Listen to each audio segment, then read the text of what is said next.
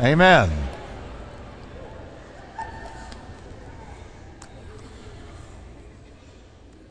Boy, is it hot enough out there for all of you?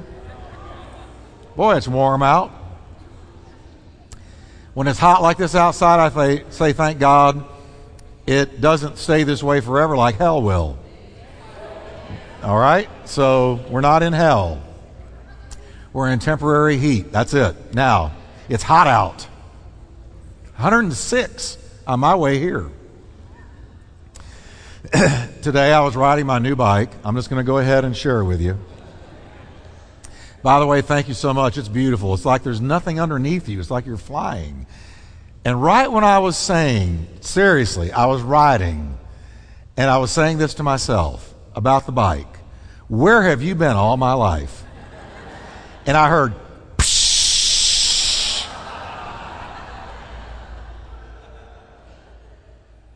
And I had a flat, yep. Changed it in 102 degrees. It wasn't a lot of fun, but I got back on the bike and started going again, and psh. You know why? Because I put too much air in it. Why am I sharing this? Because I needed to get it off my heart.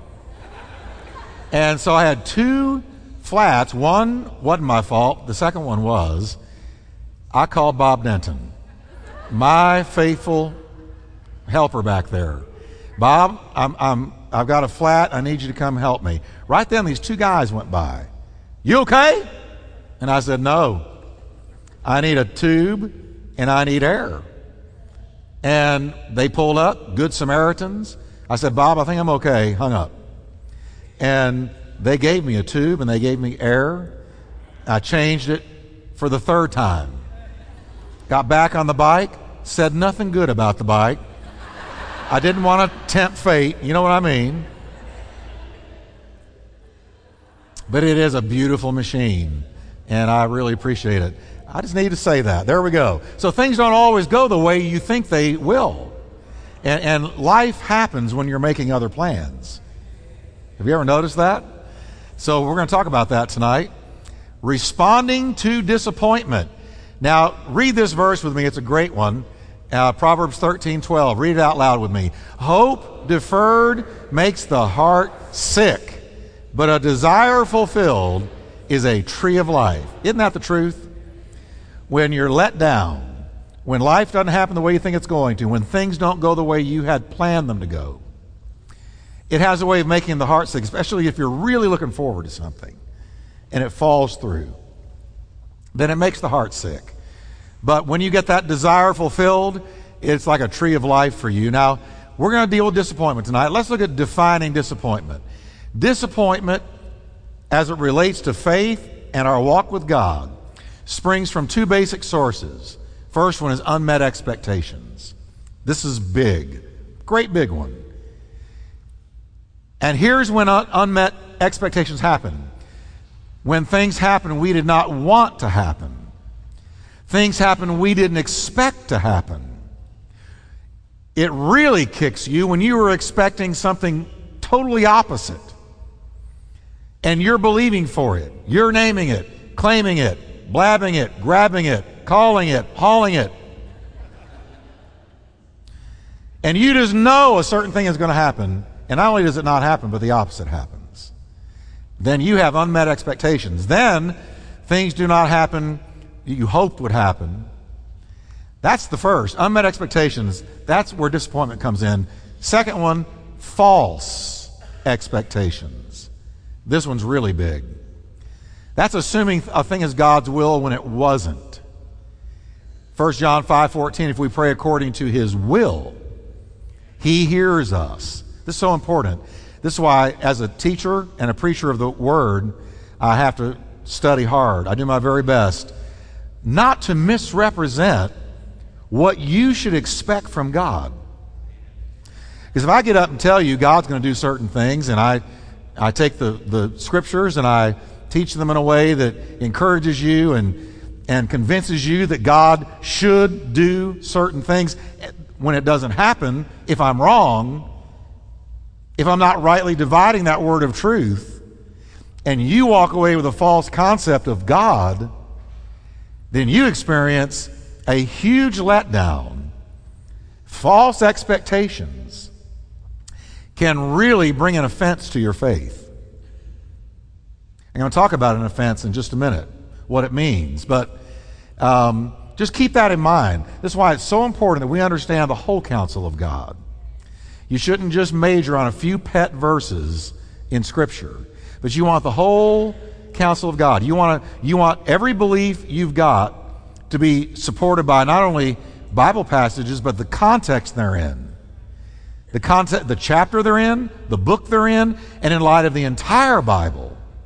Rightly dividing the word of truth. Very important because you're going to walk away with beliefs about God. Now, false expectations rise from a wrong view of God's ways. It's so important to know God's ways. And you read your Bible and you'll learn God's ways. A lot of us don't understand God's timing. We don't understand God's character. There are Christians who don't understand God's judgment. They don't understand His ways.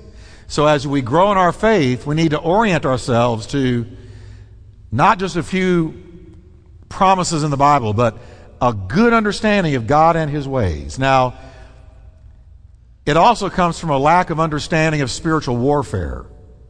A lot of times our prayers are not answered the way we thought they would be because we're in spiritual warfare and we don't know it. We don't understand it. You would be shocked at how many believers in different churches throughout the country do not understand spiritual warfare. Don't even believe there's a devil. Tell you, the church is the, the church is not in a great place in America in a lot of ways. And um, this Sunday, as a matter of fact, this weekend, I'm going to be speaking on the myth of separation of church and state. And it's going to be another encouragement to believers to get off our blessed assurance and do something about what is going on in America. Because we have not been called to sit on the sidelines. Amen? Now, disappointment also arises from wrong interpretations of past events something happens in your past and you come away from it with an understanding that is false, that is erroneous. You blame it on God or you blame it on other things and you attribute what happened to you. A lot of people attribute things that happened to them in their past that deeply wounded them. They attribute it to God. They blame God. And when you attach false meaning to past events, it really leads to disappointments. Now, meaning about our value and significance, we, we walk away going, uh, something negative happens to us. And here's what we say Wow, am I worth God's love? Is it because God didn't love me this happened to me? Is it because there's something in my life that has made him turn on me, that this ha- happened to me? It must be that there's something in me that made God turn on me, or that God's not really blessing me or hearing my prayer. And we can blame it on our lack of faith. We can blame it on things that really are not what is at fault. For instance, it may have been spiritual warfare. But you attach a wrong significance to what you went through, and it leads to disappointment because you're misinterpreting what happened. A wrong view of God what voices you listen to in explaining the facts. There's all kinds of people. Job's counselors. You ever study those guys? Job's counselors. Job's friends, man, they made his life three times more miserable because they came to Job and immediately began to dump on him that it was all his fault. That it was secret sin in his life. That he, he had done this and he had done that. And if he was right with God, this would never have happened to him and they heap condemnation and false guilt and all these things on Job. It matters what voices you listen to when they start to interpret things you're going through. Are you there? Because not everybody has the mind of the Spirit. Not everybody understands God's ways. And if you have people speaking into your life saying, well, here's why you're going through this, and here's what I think is wrong, you got to be careful what you listen to. You, you, you need to listen to mature, spirit filled people who understand God's ways and have a good grip on the Word of God. Otherwise, you can be taken for a ride. Now, disappointment undermines our faith. It does. If you don't watch it, disappointment will affect your faith. Faith in God's goodness. Is God really good? Oh, the devil will beat you up when you're disappointed. Is God really good? Well, if He's good, look at you. Look at what's happening to you.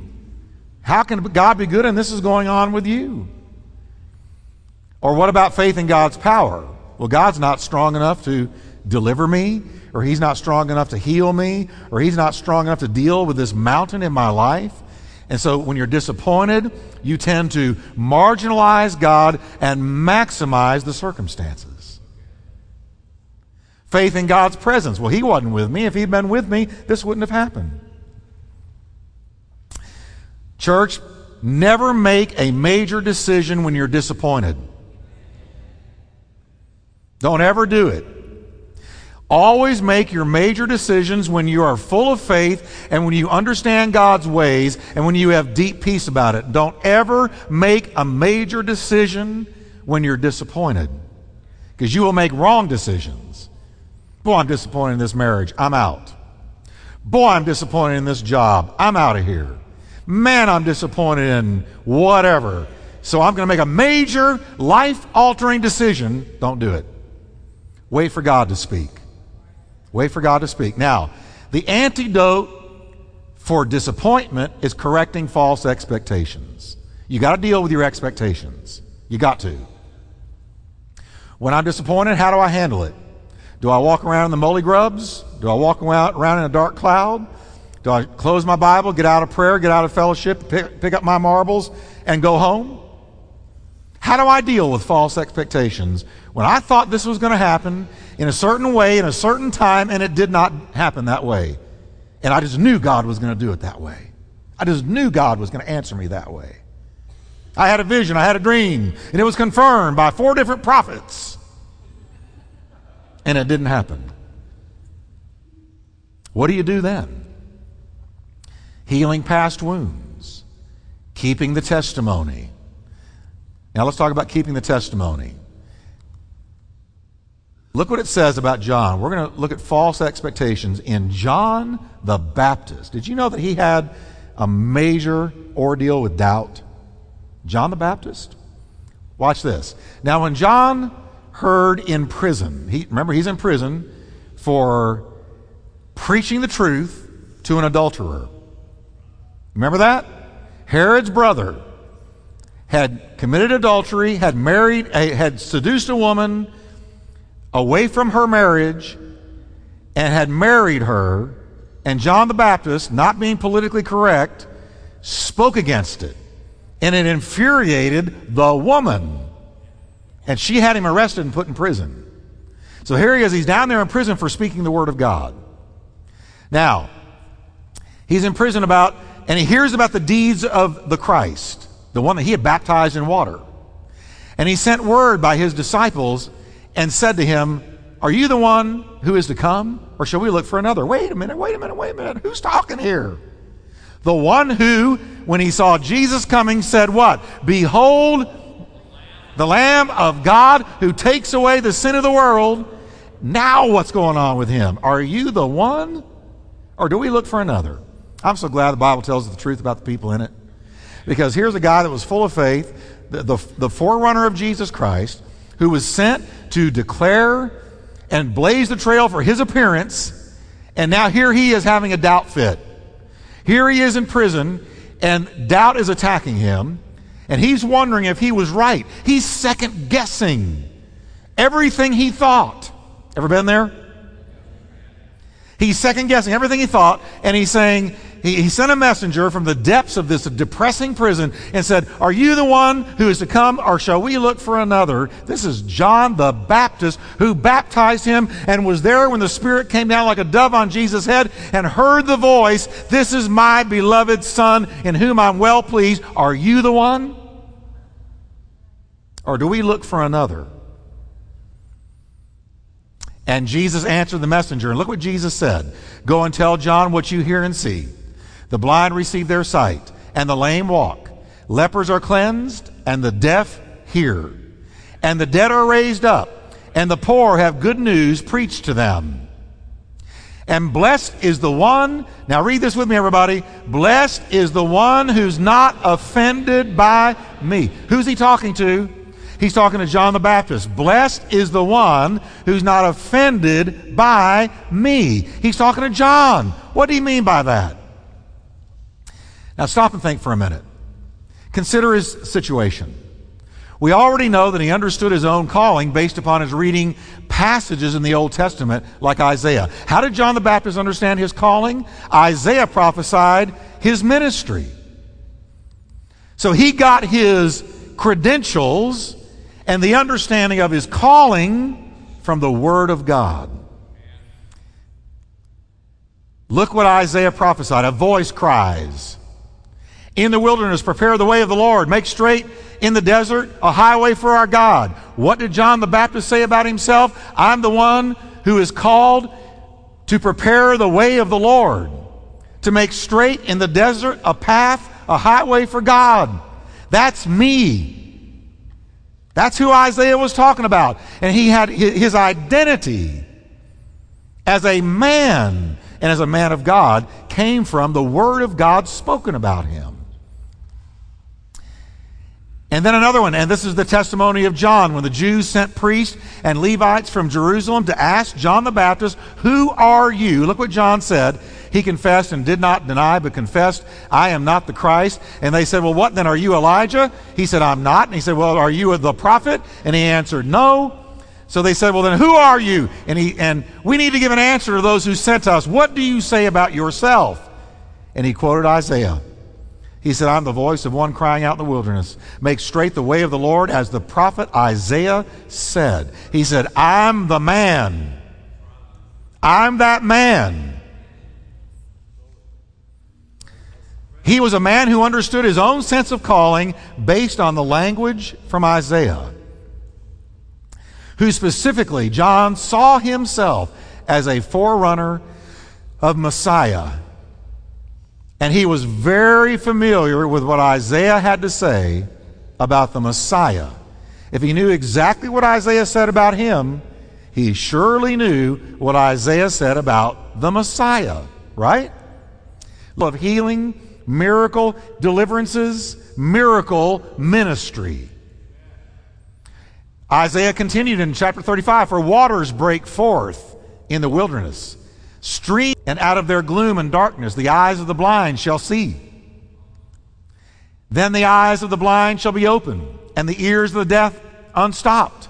Then shall the lame man leap like a deer, and the tongue of the mute shall sing for joy. Miracle after miracle after miracle of healing, miracle deliverances, miracle ministry. Isaiah continued in chapter 35 For waters break forth in the wilderness streams in the desert. I am the Lord. I have called you in righteousness. I will take you by the hand and keep you. He's talking about Jesus here. I will give you as a covenant for the people, a light for the nations, to open the eyes that are blind, to bring out the prisoners from the dungeon, from the prison, those who sit in darkness. Now, what did he say? From the where? Prison. From the where?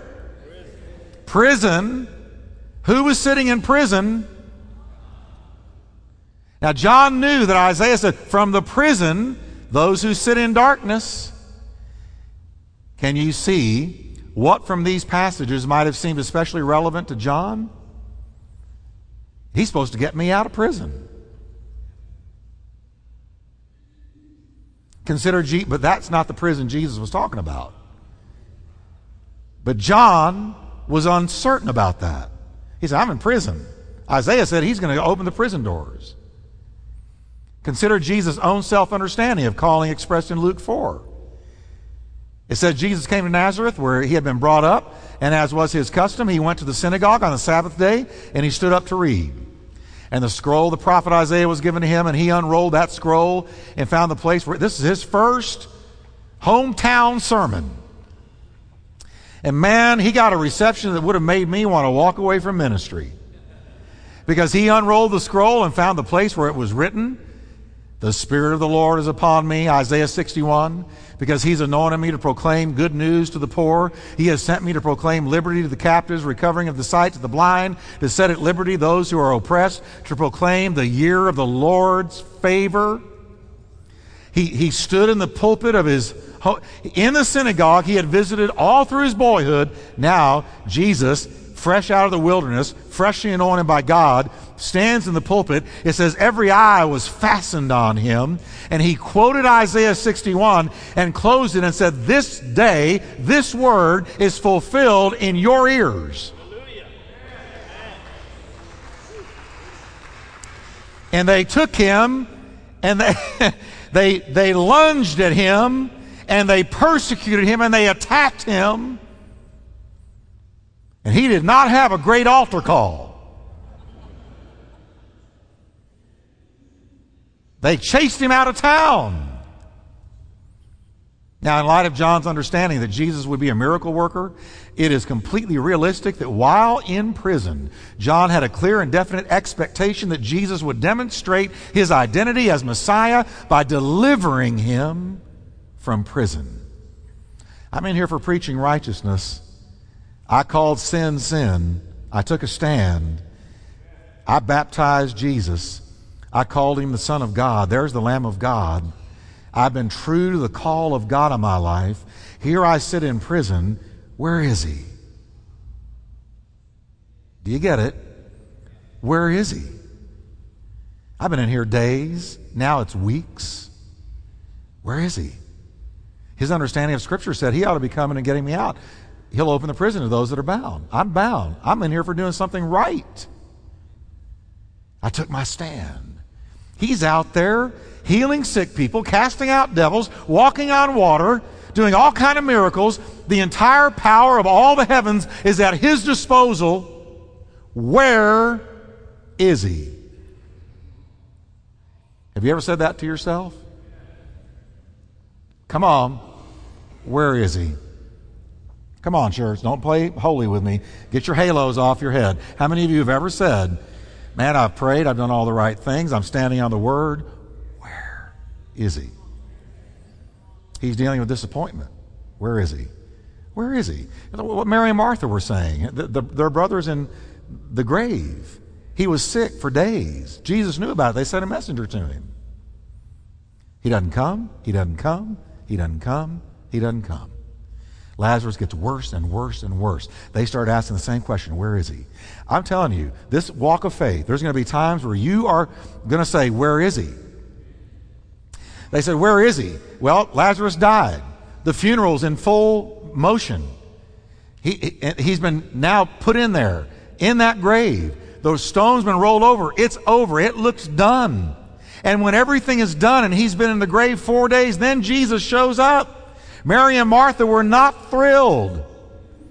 They went right up to him. If you had been here, I mean, I'm telling you, this, I think this was her tone. Well, hello, Jesus.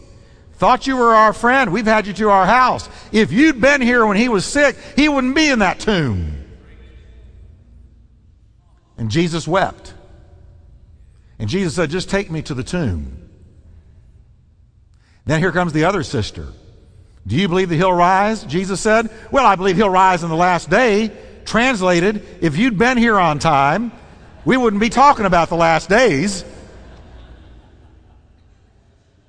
Their attitude was, Where were you? John's was, Where are you? It had to do with not understanding his ways or being a little bit misinformed about his purposes.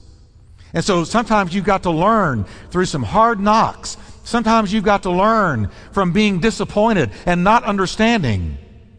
And going through a time where when you don't understand his hand, you've got to trust his heart. Because sometimes it's timing. He knows exactly what he's doing. If Jesus had healed Lazarus from a simple fever, it would not have been that big a deal. But he had a bigger plan. His plan was to get him up from the dead. He knew that Lazarus was dying. He knew that by the time he arrived, he'd be in the grave. He said so. He told his disciples, Let's go. Lazarus is dead. Let's go. And then he said, Move that stone away. I'm going to show you way more than healing a fever. I'm going to get him up from the dead. And they thought he was crazy. But he had a time and he had a way and he had a plan that they did not see. And that's my point tonight. Sometimes there's a way and there's a plan and there's a time and it's bigger, wider, higher, deeper than we know. And sometimes you've just got to trust.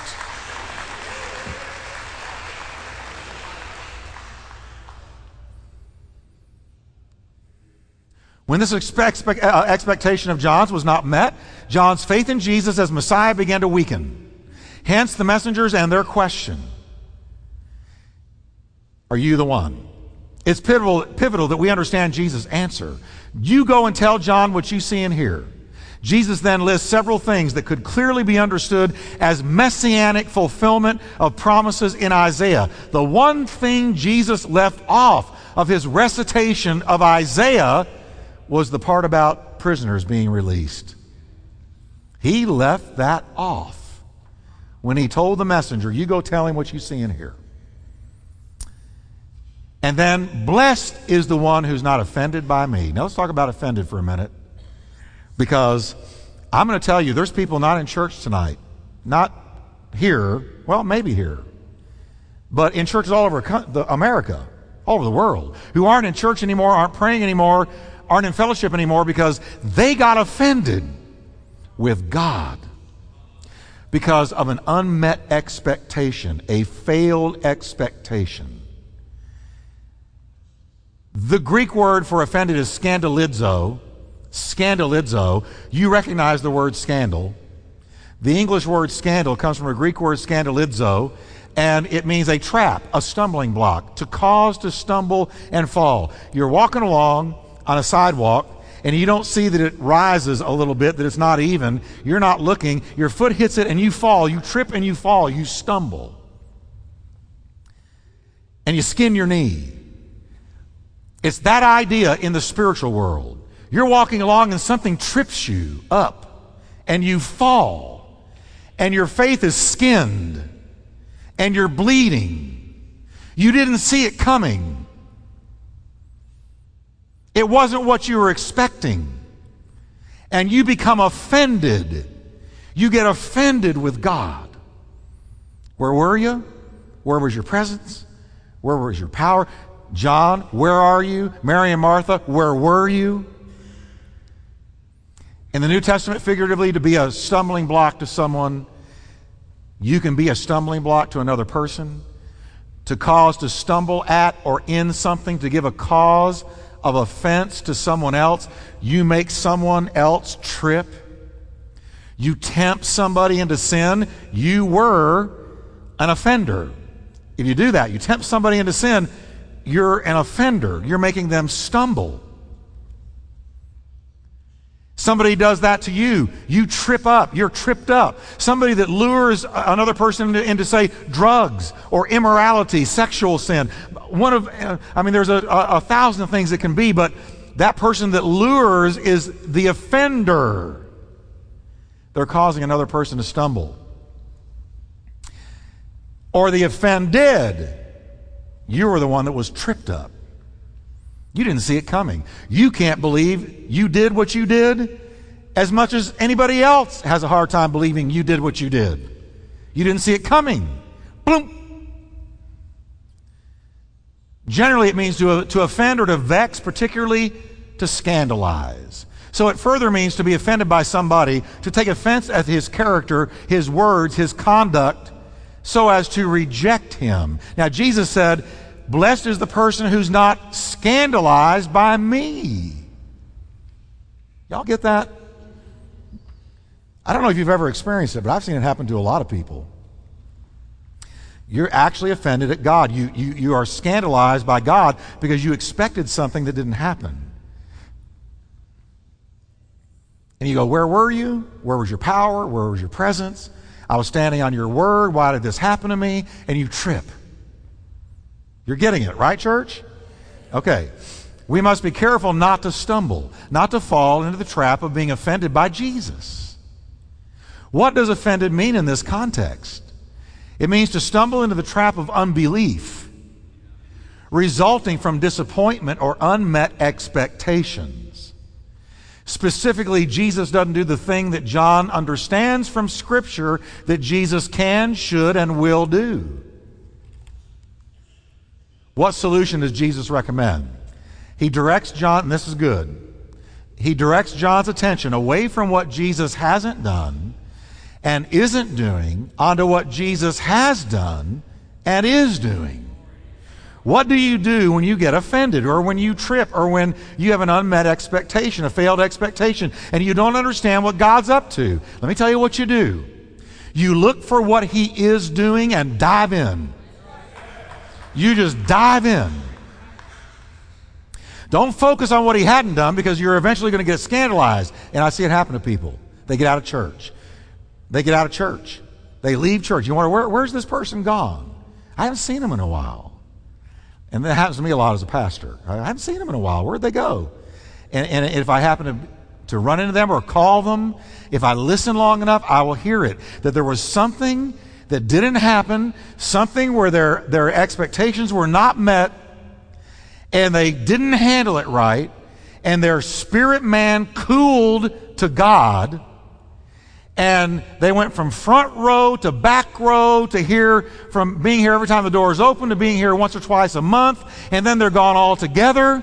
And the scandalizo, the scandalizing of their faith, finally results in being out there, lukewarm, disillusioned, disenchanted, down, blue, angry.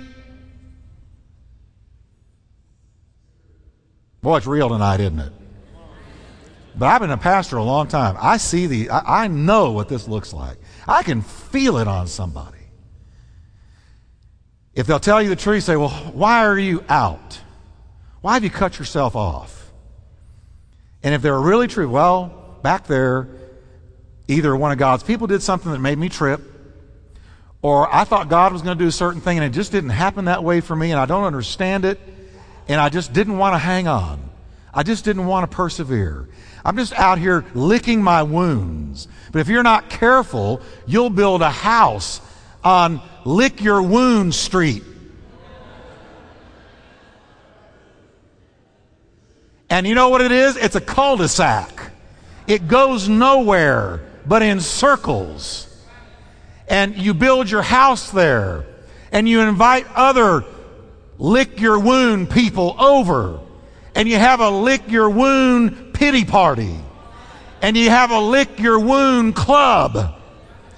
And, and, and when we run into you and say, How's it going? All we hear is you licking your wounds. But the, the best way to do it is when when your expectations fail, look for what God is doing and don't focus on what He's not doing. And jump in with both feet.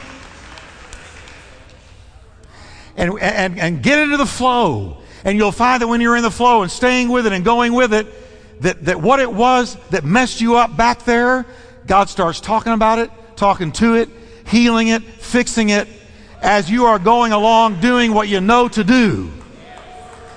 When you don't know what to do, do what you know to do.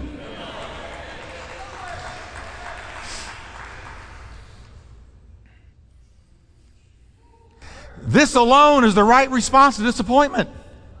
Jesus doesn't explain himself to John. Jesus doesn't change his course. He didn't say, oops, we better run to that prison and let him out before his faith fails. Did he? He just kept on going. Jesus instructs John to change his focus. This represents exactly how we must respond in the face of disappointment. We must ad- direct our attention away from what God hasn't done and isn't doing. We must direct our attention toward what God has done and is doing. Why is the wrong question. What now is far better. You can die in why. God's not obligated to tell you why. I can't tell you how many times I've said why to God about certain things. I finally just gave up and realized He was telling me, get off of why and get on to what now. What now is dive into the stream of what He's doing and leave the wise to Him. That's wise. The Ark of the Covenant, let's look at it for a minute. This ties in. The writer of Hebrews describes the Ark of the Covenant. Very important. Quote, having the golden altar of incense and the Ark of the Covenant covered on all sides with gold, in which was a golden urn holding, now watch, three things are in the Ark of the Covenant the manna, Aaron's staff that budded, and the tablets of the covenant. So you had Moses' law, you had Aaron's rod that budded, and you had an example or manna. You had manna. Now, the ark contained those three items manna. Now, let's look at the manna. Moses said, This is what the Lord has commanded. Let an omer of it be kept throughout your generations. Hang on to an omer of the manna you fed on for 40 years. I want you to remember it. So that they may see the bread with which I fed you in the wilderness. When I brought you out of the land of Egypt, I want your children and children's children to be able to see it and remember how I fed you, how I took care of you. Then Aaron's staff that budded. Quote, then you shall deposit them in the tent. Now, here, here's what had happened. Aaron's authority had been challenged. So God said, I'm going to give you a solution.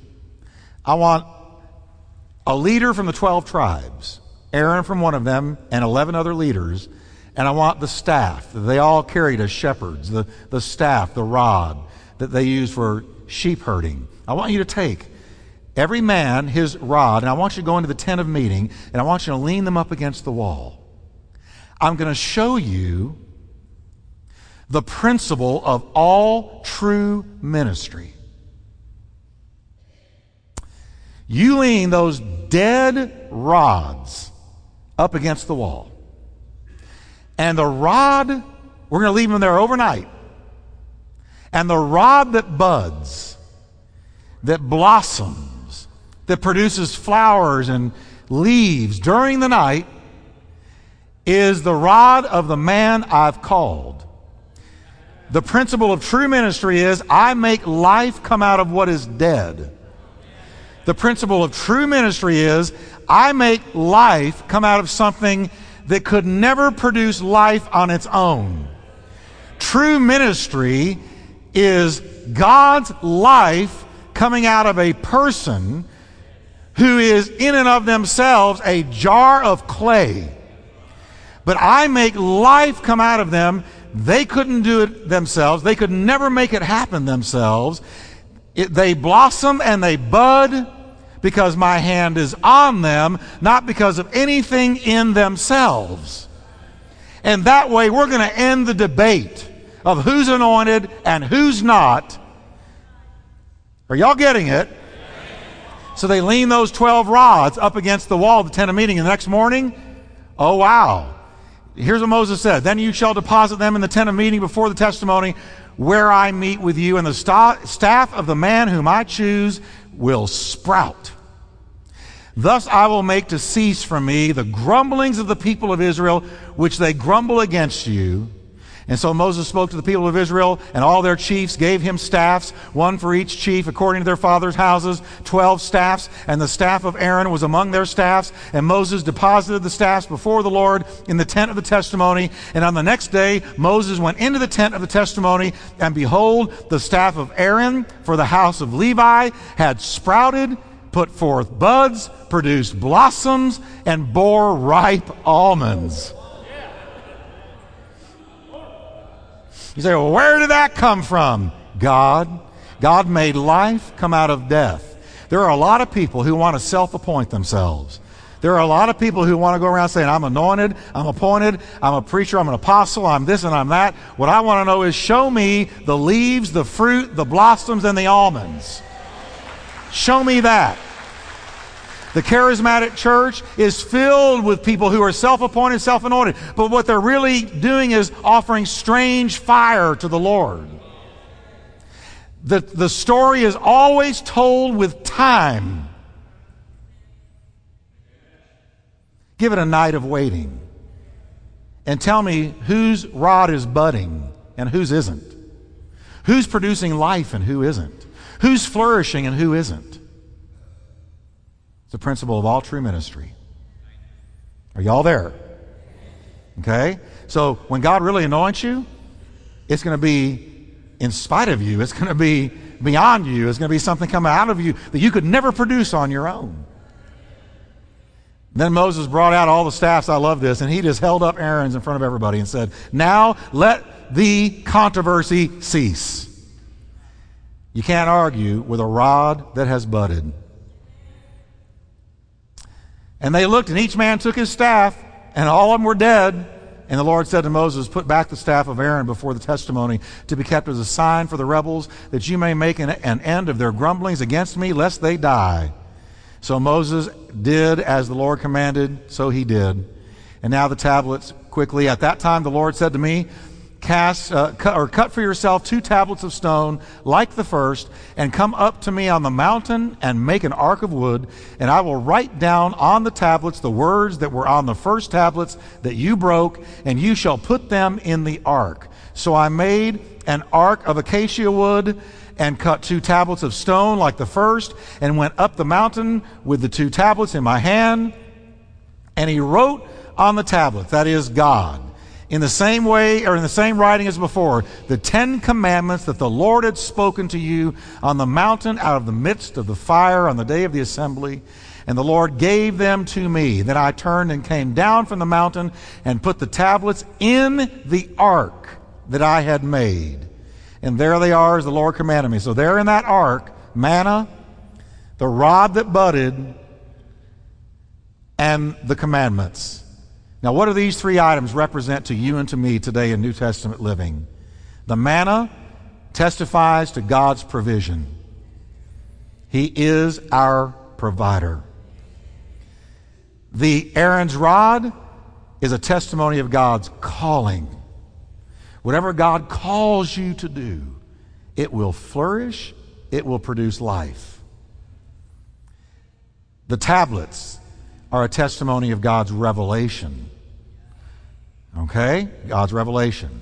Israel led with the ark of the testimony into their inheritance. What did they carry across the Jordan? What went over the Jordan first in front of the people? The ark. What was God saying? You let the ark go in front of you. What was He saying? Never let go of and always let lead you the testimony of true ministry, the testimony of my provision, and the testimony of my revelation. Never, ever, ever do without those three. The Lord said to Joshua, Today I'm going to begin to exalt you in the sight of all Israel, that they may know that as I was with Moses, so I will be with you. And as for you, command the priests who bear the ark of the covenant, when you come to the brink of the waters of the Jordan, you shall stand still in the Jordan. And Joshua said to the people of Israel, Come here and listen to the words of the Lord your God. And Joshua said, Here is how you shall know that the living God is among you, and that he will without fail drive out from before you the Canaanites, the Hittites, the Hivites, the Perizzites, Girgashites, Amorites, Jebusites. Behold, the ark of the covenant of the Lord of all the earth is passing before you into the Jordan. Now therefore take twelve men from the tribes of Israel, from each tribe a man, and when the soles of the feet of the priests bearing the ark of the Lord, the Lord of all the earth, shall rest in the waters of the Jordan, the waters of the Jordan shall be cut off from flowing. What created the miracle where the Jordan split and stacked up on both sides and they crossed over on dry land? What did it? What went in front of them? God's provision, God's revelation, and God's ministry. And the waters coming down from above shall stand in one heap. And they did. So when the people set out from their tents to pass over the Jordan with the priests bearing the ark of the covenant before the people, And as soon as those bearing the ark had come as far as the Jordan, and the feet of the priests bearing the ark were dipped in the brink of the water, now the Jordan overflows all its banks throughout the time of harvest. The waters coming down from above stood, they crossed in its most flooded moment.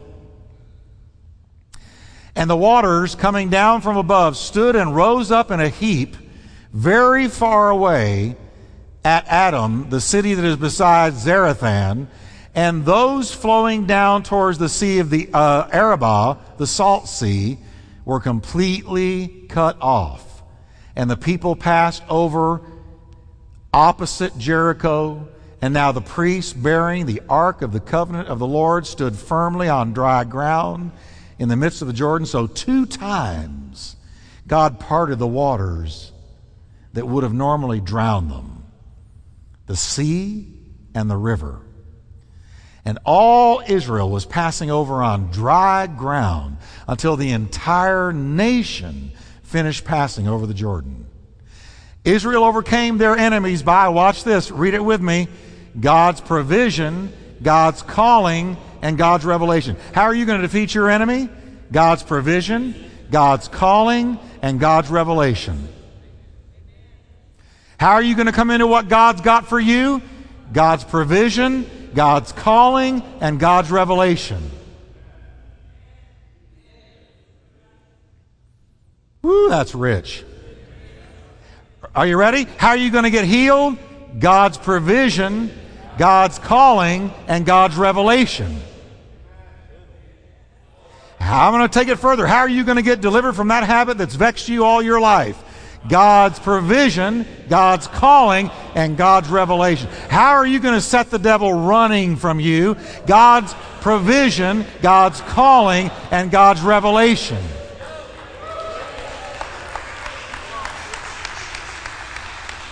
This is real New Testament Christianity 101. In our own battles, we will ultimately carry a testimony of either that which God has done or that which God hasn't done. Which of these is your testimony? When people talk to you, what do they hear? What God hasn't done or what God has done? It says in Revelations 12, verse 11, and they have conquered the devil by the blood of the Lamb and by the word of what he has done. For they love not their lives, even unto death. Now, quickly, we're going to end with how to respond to disappointment. Here, here you go. Avoid the why question. Ask instead, what's next? Focus your attention and words upon what God has done and is doing. Remain aware of both Jesus' finished work as well as the already not yet dynamic of God's kingdom. Grieve your losses while at the same time anticipating ultimate victory and vindication. Keep praying and contending, expecting heaven to invade earth. Romans teaches this position of grieving losses while still anticipating victory and vindication is the attitude of the entire created order. And this is for you dog lovers. Because I think this is in here. I do. For I consider the sufferings of this present time are not worthy or worth comparing with the glory that is to be revealed to us. For the creation, including dogs, cats, parakeets, your pets, who die, says the creation waits with eager longing for the revealing of the sons of God. For the creation, all the animal kingdom, fishes, everything, was subjected to futility, not willingly, but because of him who subjected it in hope that the creation itself, the creation itself, will be set free from its bondage to corruption and obtain the freedom of the glory of the children of God. For we know the whole creation, everything God made, has been groaning together in the pains of childbirth until now. and not only the creation, but we ourselves who have the first fruits of the Spirit groan inwardly as we wait eagerly for adoption as sons, the redemption of our bodies. For in this hope we were saved. Now, hope that is seen isn't hope. If you can see it, you don't have to hope for anything because you see it. For who hopes for what he sees? But if we hope for what we do not yet see, we wait for it with patience. Amen. Let's stand together, can we?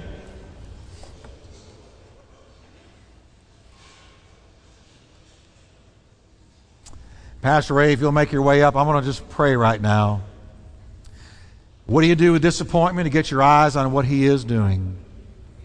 When you've prayed for Him to heal you, if you don't get what you were expecting at that particular moment, don't be offended in Him.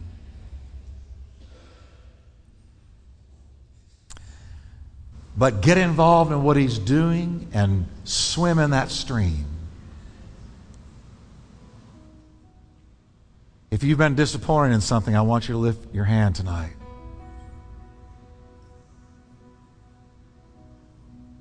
Say, Lord, it might be timing, it might be warfare, but I know you haven't left me. It might be that you're working out something that is way bigger than I could ever imagine.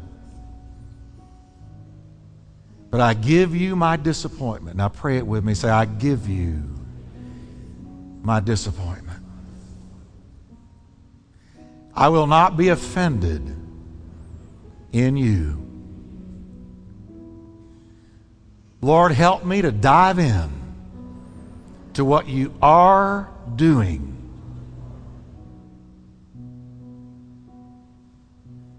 And I give my expectations to you. In Jesus' name.